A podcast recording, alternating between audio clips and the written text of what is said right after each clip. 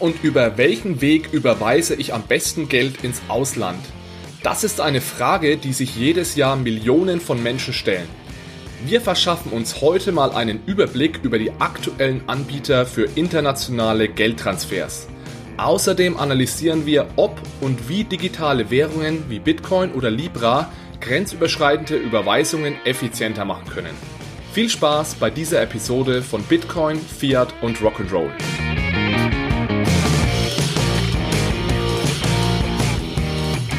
Hallo und herzlich willkommen zu dieser Episode von Bitcoin, Fiat und Rock'n'Roll. In der heutigen Episode geht es nicht vorrangig um Libra, aber um ein Problem, das Libra lösen möchte, nämlich internationale oder grenzüberschreitende Zahlungen. Und wenn es um Zahlungen oder Zahlungssysteme geht, dann gibt es zwei richtig gute Podcasts in Deutschland. Die wollte ich euch heute ganz kurz mal vorstellen, und zwar einmal der Podcast Payment and Banking und der Podcast Paytech Talk. Also ich fische heute thematisch etwas in fremden Gewässern. Ich hätte mir auch gerne Unterstützung dazu geholt, aber das hat sich aufgrund der Ferien- oder Urlaubszeit terminlich leider nicht angeboten. Der Podcast von Payment and Banking wird von mehreren Experten aus der Fintech- und Payment-Branche betreut. Dazu gibt es auch eine Webseite paymentandbanking.com und die ist sicherlich eine der ersten Adressen im deutschsprachigen Raum, wenn es um das Thema Fintech, Payment und Banking geht. Außerdem veranstaltet das Team von Payment and Banking jedes Jahr mehrere Konferenzen. Eine davon ist die sogenannte Banking Exchange oder kurz einfach nur BEX. Die findet am 19. und 20. September in Frankfurt statt. Ich wäre da gerne dabei gewesen und habe mich auch sehr über die Einladung gefreut, Allerdings bin ich einen Tag später auf eine Hochzeit eingeladen und da es sich dabei um eine eigene Hochzeit handelt, wird das dieses Jahr bei mir leider nicht klappen. Spaß beiseite, ich kann euch wirklich nur ans Herz legen, mal einen Blick auf die Webseite und auf das Programm zu werfen. Die BEX ist ein Treffpunkt vieler interessanter Persönlichkeiten aus der Banken- und Fintech-Branche. Falls du auch dabei sein möchtest und nicht zufällig zu den Glücklichen gehörst, die eine Einladung erhalten haben, dann kannst du dich auf der Website von Payment and Banking bewerben und die Veranstalter treten dann mit dir in Kontakt. Ich packe alle Links und Infos in die Show Notes, auch den Link zum zweiten deutschen Payment Podcast, nämlich Paytech Talk. Der ist noch etwas nischiger als Payment and Banking und setzt den Fokus etwas mehr auf die rechtliche Seite. Die Jungs haben erst vor kurzem eine sehr interessante Episode zum neuen Geldwäschegesetz veröffentlicht und haben sich da ganz detailliert angesehen oder haben ganz detailliert diskutiert, welche Auswirkungen dieses Gesetz auf den Kryptomarkt hat. Also falls du dich vor allem für die rechtlichen Aspekte interessierst, dann kann ich dir Paytech Talk wirklich sehr ans Herz legen. Jetzt aber genug der Werbung. Ich bekomme da übrigens nichts dafür, also alles, was ich hier sage, ist freiwillig und kommt von Herzen. Aber kommen wir trotzdem mal zum Thema der heutigen Episode. Wir stellen uns heute die Frage, auf welchem Weg überweise ich am besten Geld ins Ausland? Das heißt, welche Methode oder welcher Anbieter ist am billigsten, am schnellsten und so weiter. Und wie schlagen sich digitale Währungen wie Libra oder Bitcoin im Vergleich zu konventionellen Methoden wie Banküberweisungen oder Western Union? Bevor wir loslegen, eventuell noch ein Wort darüber, warum es überhaupt wichtig ist, grenzüberschreitende Geldtransfers schnell und vor allem günstig abzuwickeln. Für viele von uns erscheint das Problem eventuell nebensächlich, da wir fast überall auf der Welt mit unserer Kreditkarte bezahlen können und auch im Internet können wir problemlos von überall Produkte kaufen und bezahlen.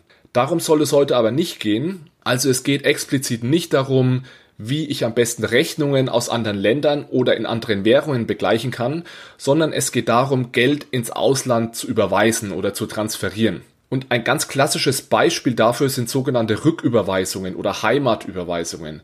Rücküberweisungen sind Geldtransfers von Migranten, die beispielsweise in Deutschland arbeiten und regelmäßig einen Teil ihres Gehalts in ihr Herkunftsland normalerweise zu ihrer Familie schicken wollen.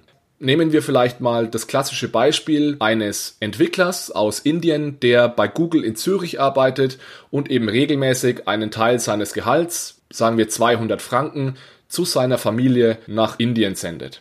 Eine Studie der Weltbank hat gezeigt, dass das globale Volumen dieser Rücküberweisungen im letzten Jahr ein neues Allzeithoch erreicht hat. Insgesamt wurden 2018 Rücküberweisungen in Höhe von 689 Milliarden US-Dollar getätigt. Und ein Großteil davon fließt in Länder mit niedrigem oder mittleren Einkommen. Also 529 Milliarden US-Dollar von diesen 689 Milliarden, das sind knapp 77 Prozent, fließen in Länder mit niedrigem und mittlerem Einkommen. Die Top 5 Empfängerländer sind Indien, China, Mexiko, die Philippinen und Ägypten. Ein großes Problem dieser Rücküberweisungen sind die damit einhergehenden Kosten. Laut dieser Studie der Weltbank waren die durchschnittlichen Kosten für eine Rücküberweisung in Höhe von 200 US-Dollar rund 7%.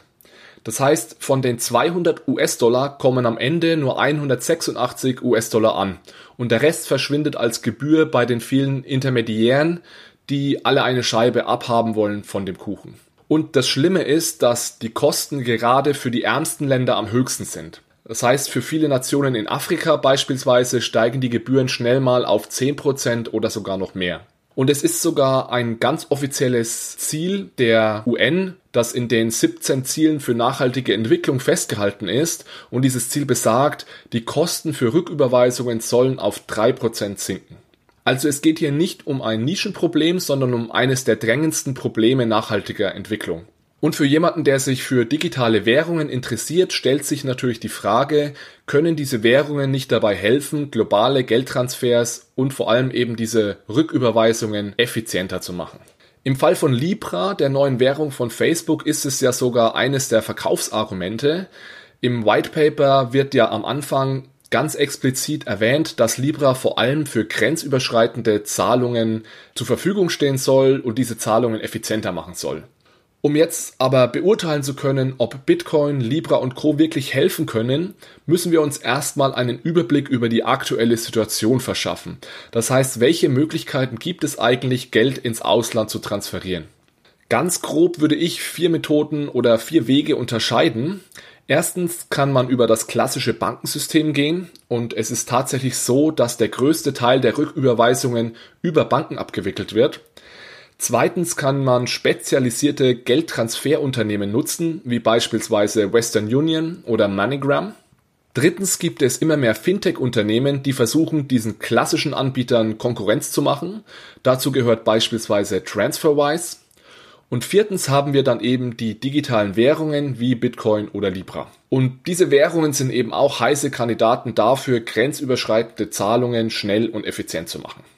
Starten wir am besten mal mit der klassischen Banküberweisung. Wie gesagt, wickelt der Bankensektor immer noch den größten Teil aller Rücküberweisungen ab. Gleichzeitig sind Banken aber laut Weltbank auch die teuerste Alternative mit durchschnittlich 11% Gebühr im ersten Quartal 2019. Das heißt, wenn wir zurück zum Beispiel unserer Überweisung von 200 Franken gehen, dann zahlen wir unglaubliche 22 Franken Gebühren, wenn wir das Bankensystem nutzen.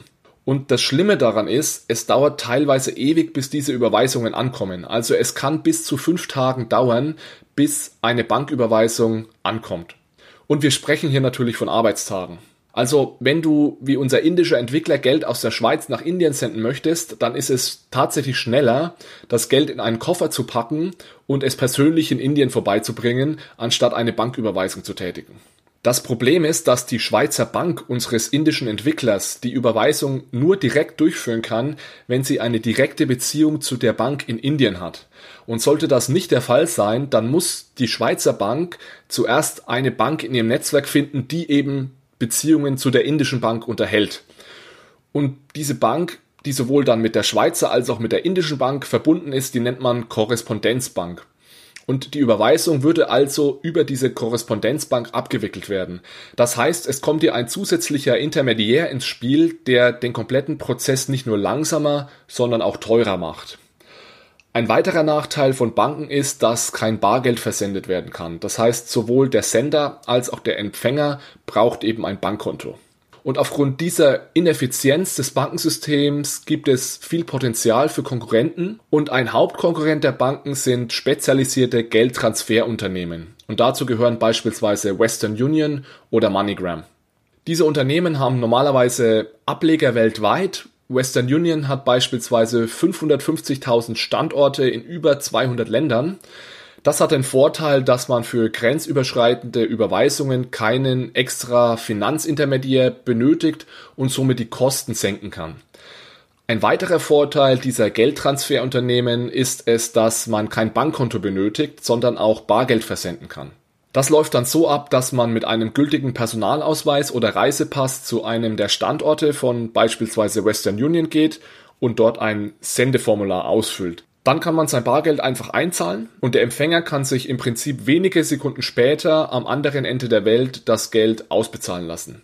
Die Kosten für solche Bargeldtransfers sind allerdings relativ hoch, also es ist auch bei Western Union günstiger, wenn man ein Bankkonto benutzt, das heißt das Geld auf das Bankkonto von Western Union überweist und Western Union es dann weiter an das Konto im Empfängerland überweist.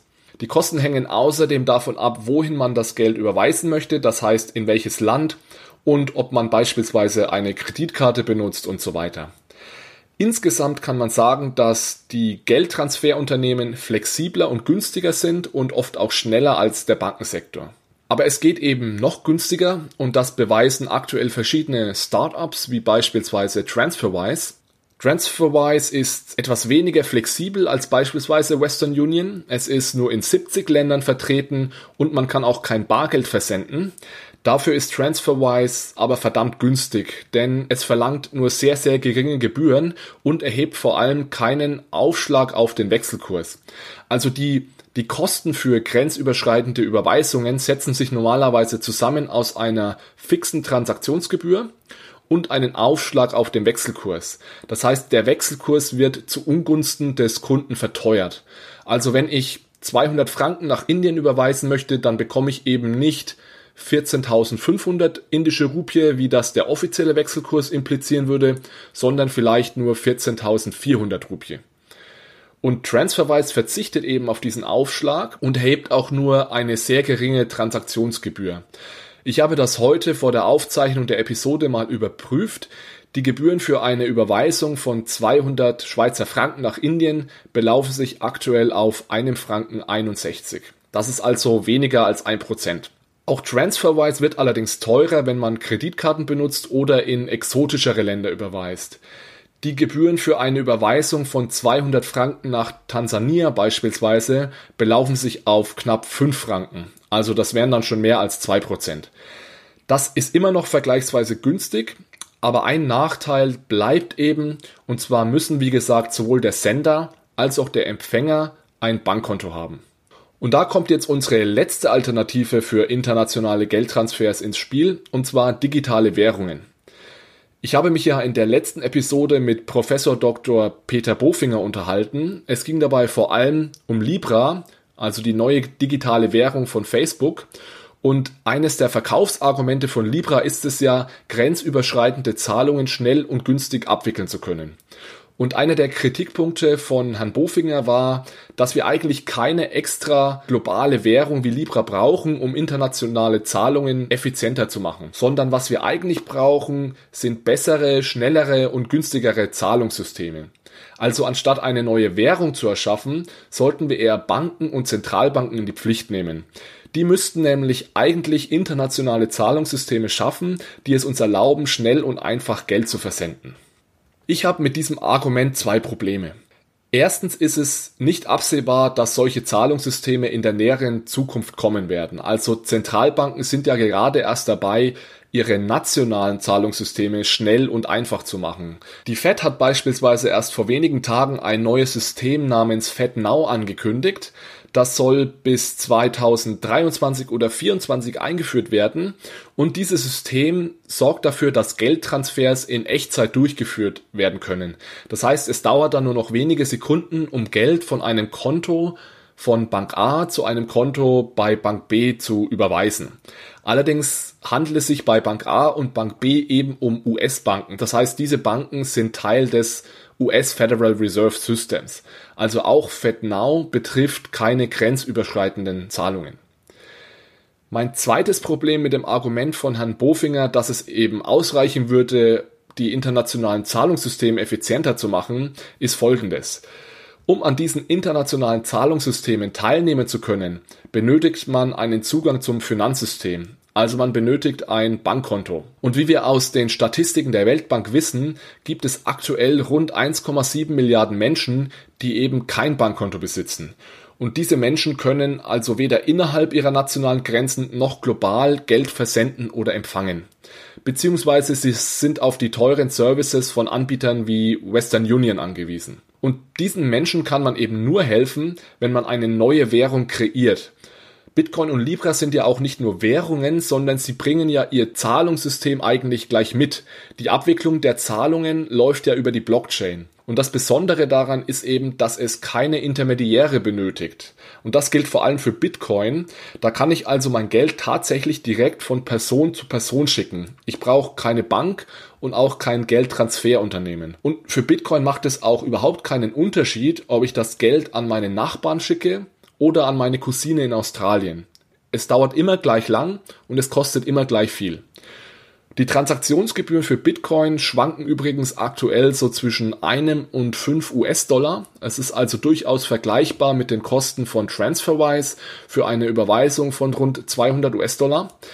Der Vorteil von Bitcoin ist allerdings, dass die Kosten nicht vom Volumen der Transaktion abhängen. Also während bei TransferWise die nominalen Gebühren, also die in Franken oder US-Dollar ausgedrückten Gebühren bei höherem Transaktionsvolumen steigen, ist das bei Bitcoin nicht der Fall. Das heißt, ich zahle 1 bis 5 US-Dollar unabhängig davon, ob ich jetzt 10 US-Dollar oder 10 Millionen US-Dollar überweise. Allerdings können bei Bitcoin die Transaktionskosten sehr stark schwanken, Ende 2017 sind die Kosten beispielsweise auf über 30 US-Dollar angestiegen. Es ist nämlich so, dass die Vorteile, die diese komplette Dezentralisierung von Bitcoin mit sich bringt, auch einige Nachteile hat. Und einer dieser Nachteile ist, dass Bitcoin nicht sonderlich effizient ist. Das heißt, es können aktuell nur rund sieben Transaktionen pro Sekunde abgewickelt werden. Visa macht im Vergleich dazu rund 1700 Transaktionen pro Sekunde. Und wenn eben viele Menschen Transfers in Bitcoin tätigen wollen, und das war Ende 2017 eben der Fall, dann explodieren die Transaktionsgebühren. Ein weiterer Nachteil ist, dass der Wert des Bitcoins selbst sehr volatil ist. Also es ist sehr gefährlich, Vermögen in Bitcoin zu halten. Um auf unser Beispiel mit dem indischen Entwickler aus Zürich zurückzukommen, wäre es also sinnvoll, Bitcoin so kurz wie möglich zu halten. Das heißt, am besten der indische Entwickler tauscht die Schweizer Franken in Bitcoin, schickt diese Bitcoin nach Indien und dort äh, werden die Bitcoin dann sofort in indische Rupie zurückgetauscht. Und dieses Hin- und Hertauschen führt natürlich dann zu zusätzlichen Kosten. Bei Libra ist es jetzt so, dass ein Teil dieser vollständigen Dezentralität, die, die wir im Bitcoin-Netzwerk haben, aufgegeben wird, um eben genau diesen Problemen, die Bitcoin hat, entgegenzuwirken. Also Libra ist effizienter als Bitcoin, das heißt, es können sehr viel mehr Transaktionen abgewickelt werden. Dadurch sind die Transaktionskosten von Libra dann auch niedriger. Vermutlich wird es für normale Kunden sogar kostenlos sein, weltweit Geld zu versenden. Und der Wert der Libra-Währung ist auch sehr stabil. Das heißt, die Libra-Währung ist ja durch einen Korb aus stabilen Währungen und Wertpapieren abgesichert und deswegen wird es keine Wertschwankungen geben, wie wir sie beim Bitcoin beobachten. Libra ist natürlich auch nicht frei von Problemen und wir sind da in den vergangenen Episoden ausführlich darauf eingegangen, deswegen lasse ich das jetzt an der Stelle weg. Fakt ist, dass digitale Währungen, sei es jetzt Bitcoin oder Libra, tatsächlich eine sehr attraktive Alternative sein können, wenn man Geld rund um die Welt verschicken möchte. Schauen wir uns vielleicht zum Abschluss nochmal das Big Picture an. Also internationale Überweisungen sind extrem wichtig, vor allem für Migranten, die Geld in ihre Heimat senden wollen, also für diese sogenannten Rücküberweisungen. Der Bankensektor macht dabei keine sonderlich gute Figur. Banken sind nicht nur langsam, sondern auch teuer und generell sehr ineffizient. Und der Grund dafür sind in erster Linie die vielen Intermediäre, die bei einer Banküberweisung involviert sind, die eben alle einen Teil vom Kuchen abhaben wollen. Geldtransferunternehmen wie Western Union schaffen da so ein bisschen Abhilfe, indem sie die Kosten senken und indem sie es ermöglichen, auch Bargeld zu verschicken. Das heißt, auch Menschen ohne Bankkonto können Geld versenden und empfangen. Leider ist das Versenden von Bargeld sehr teuer. Also es bewahrheitet sich mal wieder die Befürchtung, dass vor allem die Menschen aus sehr armen Verhältnissen, die eben keinen Zugang zum klassischen Finanzsystem haben, mit den größten Kosten konfrontiert sind. Fintech-Unternehmen wie TransferWise schaffen es, die Kosten für grenzüberschreitende Zahlungen noch weiter zu senken, aber deren Service steht aktuell noch nicht überall auf der Welt zur Verfügung. Und auch hier wird eben wieder ein Bankkonto benötigt. Eine interessante Alternative wären deswegen digitale Währungen wie Bitcoin oder Libra.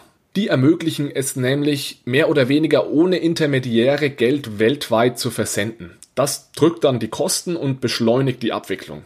Jetzt stellt sich natürlich die Frage, warum benutzt eigentlich nicht heute schon jeder Bitcoin für seine Rücküberweisungen? Und ich denke, das hat verschiedene Gründe.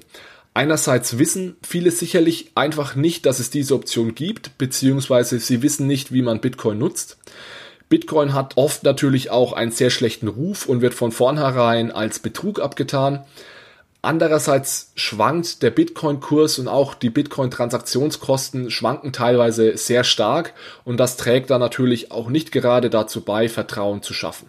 Libra hat das Potenzial, da Abhilfe zu schaffen. Die Libra-Währung ist sehr stabil und das Libra-Zahlungssystem ist effizient. Ein weiterer Vorteil von Libra ist das große Netzwerk und die Finanzpower von Facebook und den anderen Mitgliedern der Libra Association. Denn wie man bei Bitcoin sieht, reicht es eben nicht unbedingt nur günstiger oder besser zu sein als die bestehenden Alternativen, sondern man muss die Menschen auch überzeugen und Vertrauen schaffen. Und dieses Onboarding-Problem kann Libra eben tendenziell besser lösen, als das die Bitcoin-Community oder ein Startup wie TransferWise hinbekommt. Zusammenfassend kann man sagen, dass der Markt für internationale Geldtransfers reif ist für eine Disruption, sei es durch Fintechs wie TransferWise oder durch digitale Währungen wie Bitcoin oder Libra.